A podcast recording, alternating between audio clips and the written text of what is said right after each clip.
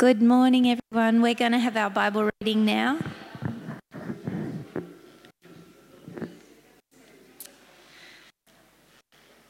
It is from Luke chapter 22, verses 14 to 30. It's on page 935 of the Bibles in front of you in the pews, if you want to follow along. Okay. Luke 22, 14 to 30.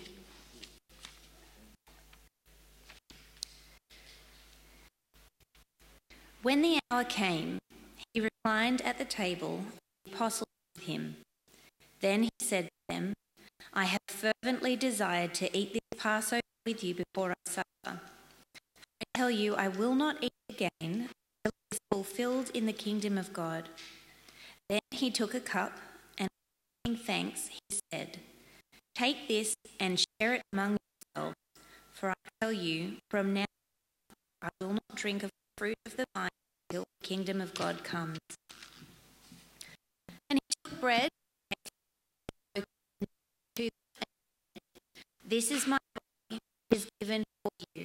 Do this in remembrance of me. Supper and said, This cup is the new covenant in my blood, which is poured out for you. But look, the hand of the one betraying me is at the table with me. For the Son of Man will go away as it has been determined. Woe to that man by whom he is betrayed. So they began to argue among themselves which of them it could be who was going to do it. Then a dispute also arose among them about who should be considered the greatest. But he said to them, The kings of the Gentiles lord it over them, and those who have authority over them have themselves called benefactors. It is not it is not to be like that among you. On the contrary, whoever is greatest among you should become like the youngest. Whoever leads like the one serving. For who is greater, the one at the table or the one serving? Isn't it the one at the table? But I am among sorry, I am among you as the one who serves. You are those who stood by me in my trials. I bestow on you a kingdom, just as my Father bestowed one on me, so that you may eat and drink at my table in my kingdom, and you will sit on the thrones judging the twelve tribes of Israel.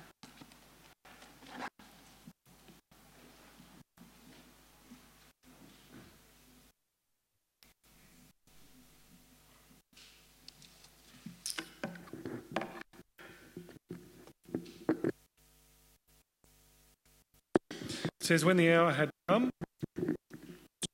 keep it open there, verse 20, when the hour had come. Um, oh, sorry, verse 14 when the hour had come. Verse 20, this cup is the new covenant. Verse 20, this cup is the new covenant in my blood, which just means promise, new promise. We've been talking about promises over the past four, five weeks over the holidays. We've been looking at promises, covenant, same thing, promise. And Jesus today says, Here is the new promise. So new promise. and what is what is being fulfilled? This also means what is what is old? You know, what's he talking about that's got to do with old promises? Because he's something which we'll talk about a little bit later, at a significant Passover. But what is new about the new promise? What is shocking about the new promise? Because it's new.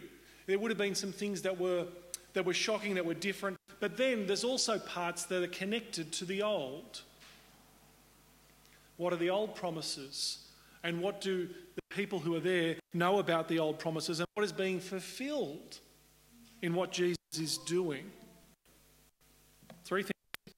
Something about the old. We've got to look at the old because we've got to kind of get it into, into context. We've got to look at the old promise or old promises. Then we'll look at the Passover because Jesus is doing it during the Passover, and then the new promise. We'll get to the new, we will get to the new promise. We'll look at the old the Passover and then the new promises. So the old promises or the old covenants. And in a sense, we've kind of gone through this for the past weeks, but hey, if you haven't been here for the past three or four weeks, it's all here. Um, so there you go. If you have been, well, yeah, you can, you'll remember it. Um, but I'll, I'll summarise it for you. Uh, Genesis, we started in Genesis, and the story of Genesis is our origins as humans, mankind. And the little, the little framework that we had for all these promises is God's people in God's place under God's rule. This is what I should have said just a bit earlier. God's people in God's place under God's rule. Um, so Genesis is the origin story. Okay? God's people, humanity, Adam and Eve, in God's place, Eden under God's rule. God and creation, creator and creation together, listening God. God says we cannot eat from any tree in the garden except for this one. They're meant to listen to God and to obey His word. And of course, we know how the story goes. And the rest of the Old Testament, not even the Old Testament, in fact, the whole story of the Bible is the story of God's people trying to get back to God's place and back under God's rule. That's really what the whole story of the Bible is.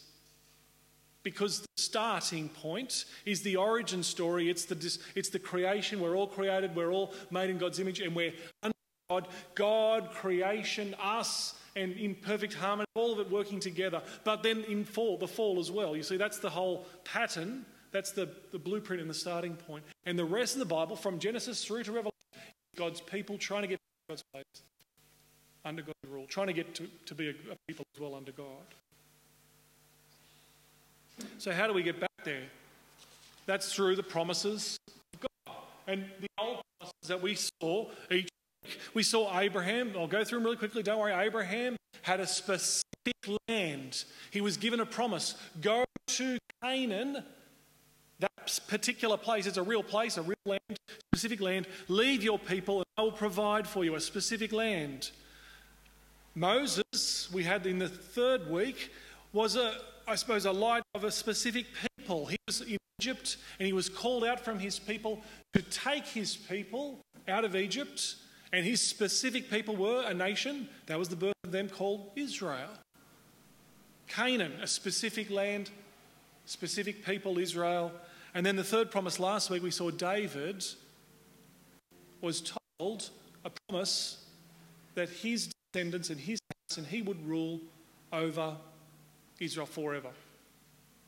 So there's rule, right? That's God's people, Israel, in God's land, Canaan, land of milk and honey, under God's rule, a Davidic descendant, or one who listens to God. And in Deuteronomy 7 tells about the king and how the king must he listen to the law, recite the law, understand the law, and not right from left. They must listen to God. This is someone who listened to God, and so ultimately God is ruling them.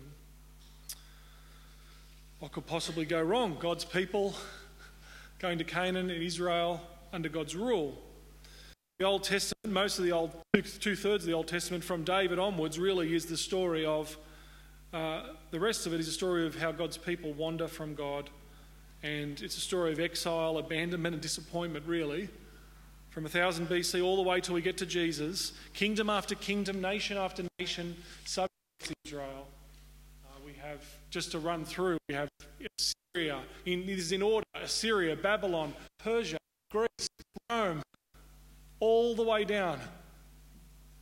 And so you can imagine by the time Jesus turns up, God's people have shrunk to not just the big nation of Israel, all of the land of, from Dan to Beersheba, the huge It's now even just southern Judah. Because Samaritans are the ones up north, right? The woman, the Samaritan woman at the well, we've, we've heard that story. God's people have shrunk. God's land has shrunk. It's just pretty much the temple and Jerusalem. This is the important part, the place. And under God's rule, there are priests and there, there are people doing things um, for God. But this is what we have. This is the story.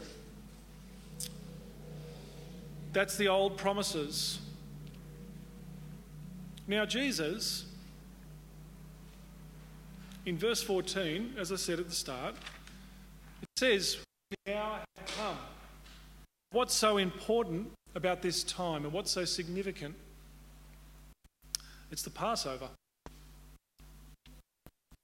And what is, what is it about the Passover? The Passover is very, very, very, very significant. Um, what, what is, do we know what the Passover is? The time when God's people were born, really, and they were liberated thousands of years before Jesus under Moses. It was the night that Israel was liberated from Egypt, and they were told this is to be a perpetual memory. You're never to forget that night. Never forget that I saved you. Never ever forget. Now, practically, what happens at the Passover? What happens? The Passover, John knows the Passover, you would have the, the head of the table, they would have the, the, the lamb and the meat and the bread and the wine, and there would be a giving of thanks, um, and usually there would be a question from someone, the youngest at the table would say, What makes tonight so different from other nights? What is so unique about tonight? And then the, head of the table would explain the meaning of the Passover. Deuteronomy 26, they would usually use. Our ancestors were slaves. God looked upon their affliction. God heard our ancestors cry. He remembered his covenant, his old promise. And this is my bread, or this is our bread, I should say, the bread of our affliction. And so the young person, this is at the table, the Passover, the bread is there, the lamb is there, the wine is there. This is our bread, the bread of our affliction. This is who we are. This is our nation. This is our people.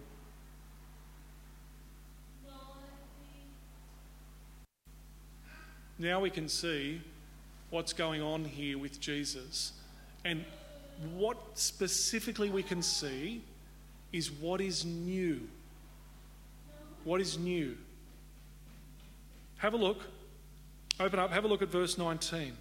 Because Jesus, the head of the table, he's meant to get up and say, he picks up the bread and the cup. Yes, he does that. Yes, sure, he does that. But what does he say? Look at verse 19.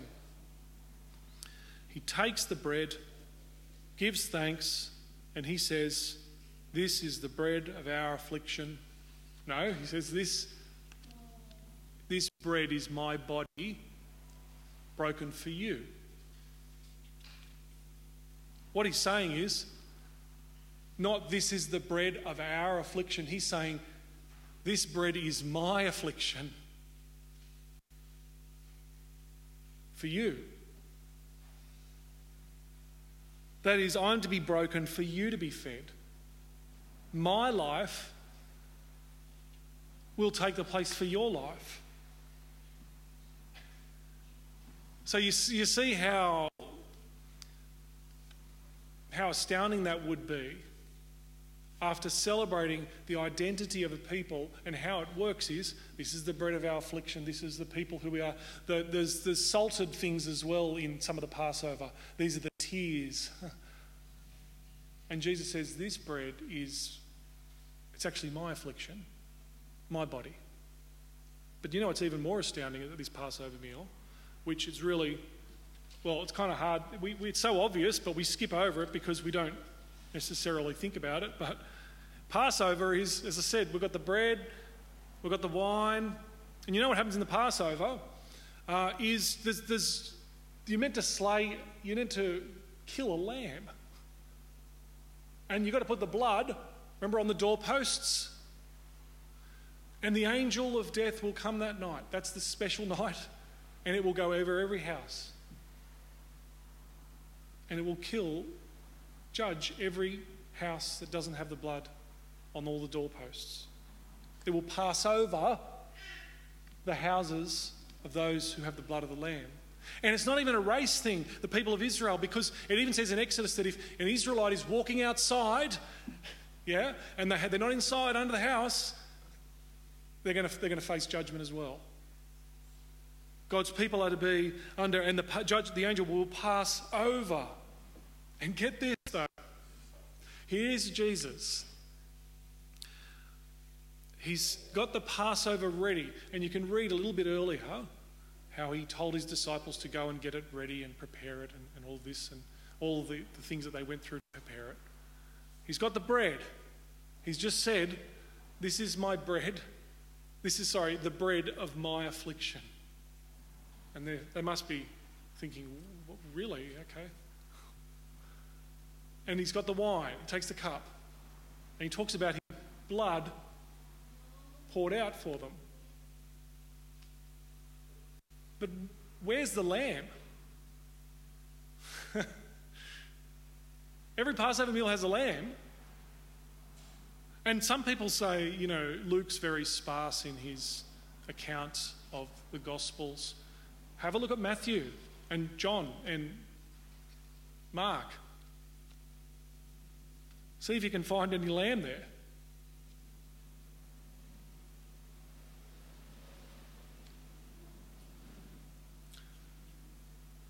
Jesus, of course, the lamb was at the table. Because tonight, this night, when the question is asked, I don't know, we don't know whether someone was asked the question or whether Jesus asked someone to ask about what's so special about tonight. because the uniqueness is that tonight, or that night, would be the night that Jesus would take on all of the, all of the punishment. He would be the true Lamb of God. And it wouldn't just be a symbol of blood on the doorposts and a passing over. This would be the this would be the ultimate price. This would be the Son of God on the cross, bearing the weight of the world. And all of, all of it, all of our, all of our we said at the start of the service, you love the Lord your God and love your neighbour, and we haven't loved all of that, all of the ways that we turn away. And, and at the start of Genesis, the issue of Genesis is we just rule our own hearts, we just want to live our own way.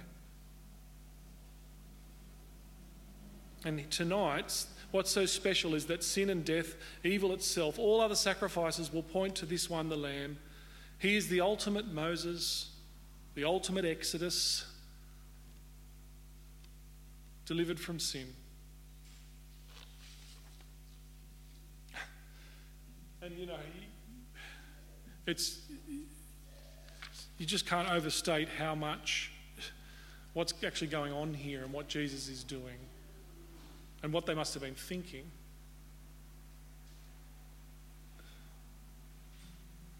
Do you know what it means for God's people in God's place under God's rule? See, the place where God is found is now, it's not Eden, is it? Or it's not Canaan, or even, or even in a temple, or the sacred space of the temple. It's through the blood of the Lamb, it's through Jesus. And Jesus, this is why he's so clear in the Gospels about no one can come to the Father except through me. And it's why he's so exclusive, and it's shocking for us, but he's so clear that it must be in me. Because only in Jesus are you under the, door, the, the lintels, you know, under the, under the frame, not outside. Only in Jesus will you not be destroyed. And so God's place is Jesus. But there's something else in here that, um, again, is kind of assumed um, alongside the lamb part is the Passover happens as I said, about it's about an identity thing, about the birth of a people. Um, Jesus is celebrating the Passover with these 12 people. Who should they be celebrating the Passover with, and where should Jesus be? Probably with their family. Who asked the question, you know, what is on the special night? It's the youngest of the family, whether maybe, the uncle's presiding or whoever's presiding and, and doing it. But what we don't might not even grasp here is Jesus is saying there's a new family. There's a new people. I'm making a new people. Not just Israel, not Canaan, not I'm making a new people. And he's reminding them of their identity as the people of God. And their identity at the center of it is my life for yours, my, the bread of my affliction, my blood poured out for you. And so Jesus has taken this one night. It's kind of like for us, it would be the night, you know, Christmas is so, we, we have to we have to do Christmas with family. Like, if you don't want to see them, you've got to see them on Christmas, sorry. you know, and you know that, right? And you, you, you know the pressure of that, and you understand that. Jesus is doing this at Passover. And he's saying, I have a new family, I have a new people. I'm forming a new people that are countercultural, really. A new Israel.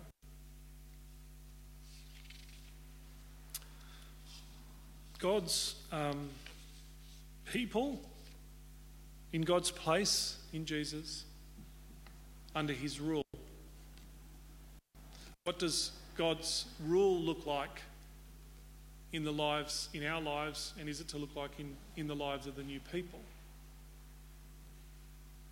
Have a look at verses 24 because it comes straight after. Verse 24 Then a dispute also arose among them about who should be considered the greatest. But, in contrast, Jesus said to them, The kings of the Gentiles lord it over them, and those who have authority over them have called themselves benefactors. But, contrast, it shall not be like that with you.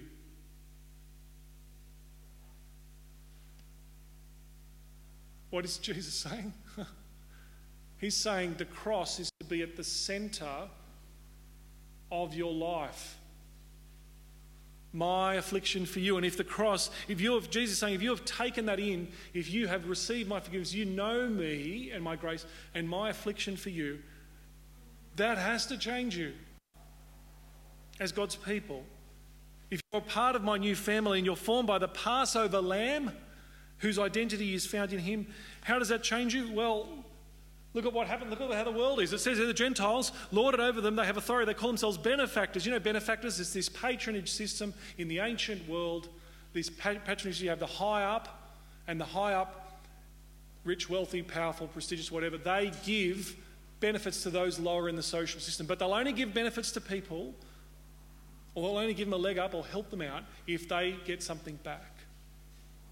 Lower person might give them some honour might give them some praise.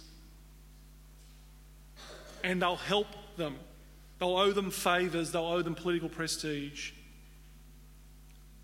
And Jesus is saying, well, I mean, how do we relate? How do people, how do we generally relate to people? We might come and see people and relate to them and help people who can help us.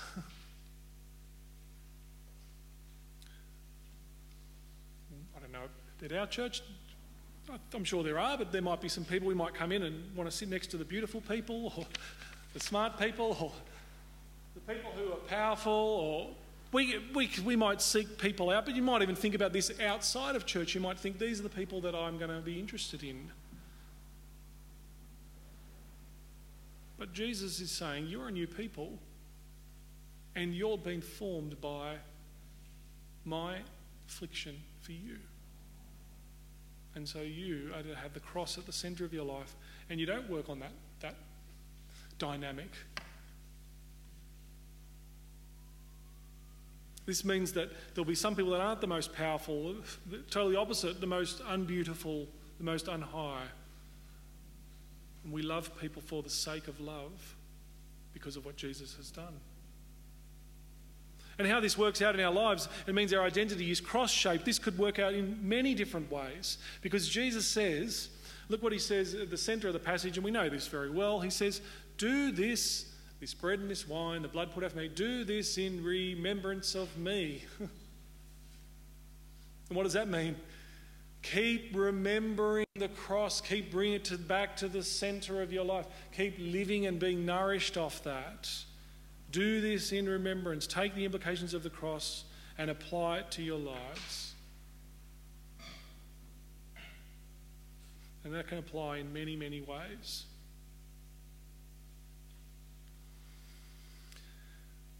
Jesus, in Jesus, we have a new place.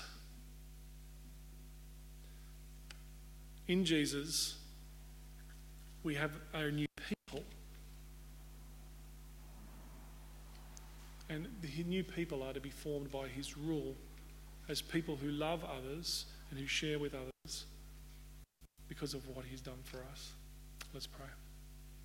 Father, we um, do struggle. We want to take this each day and remember this. Um, as we have a meal every day, we need to keep eating, so we want to remember you, uh, to bring into our lives areas of our life that aren't in conformity to your will. And I just pray, we pray now, Lord, that those parts of our lives where we're not, we've got a distance from you, we think um, that doesn't work or is not appropriate. We consider now those relationships we have with people and how we need to be cross shaped in our interactions with them. We consider those times at work, our places at work where we need to be people who live for you. Relationships in our family.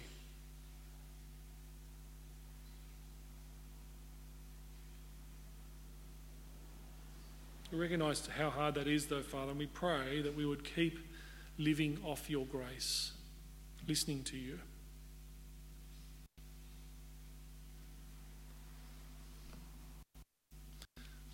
We pray for this in Jesus' name.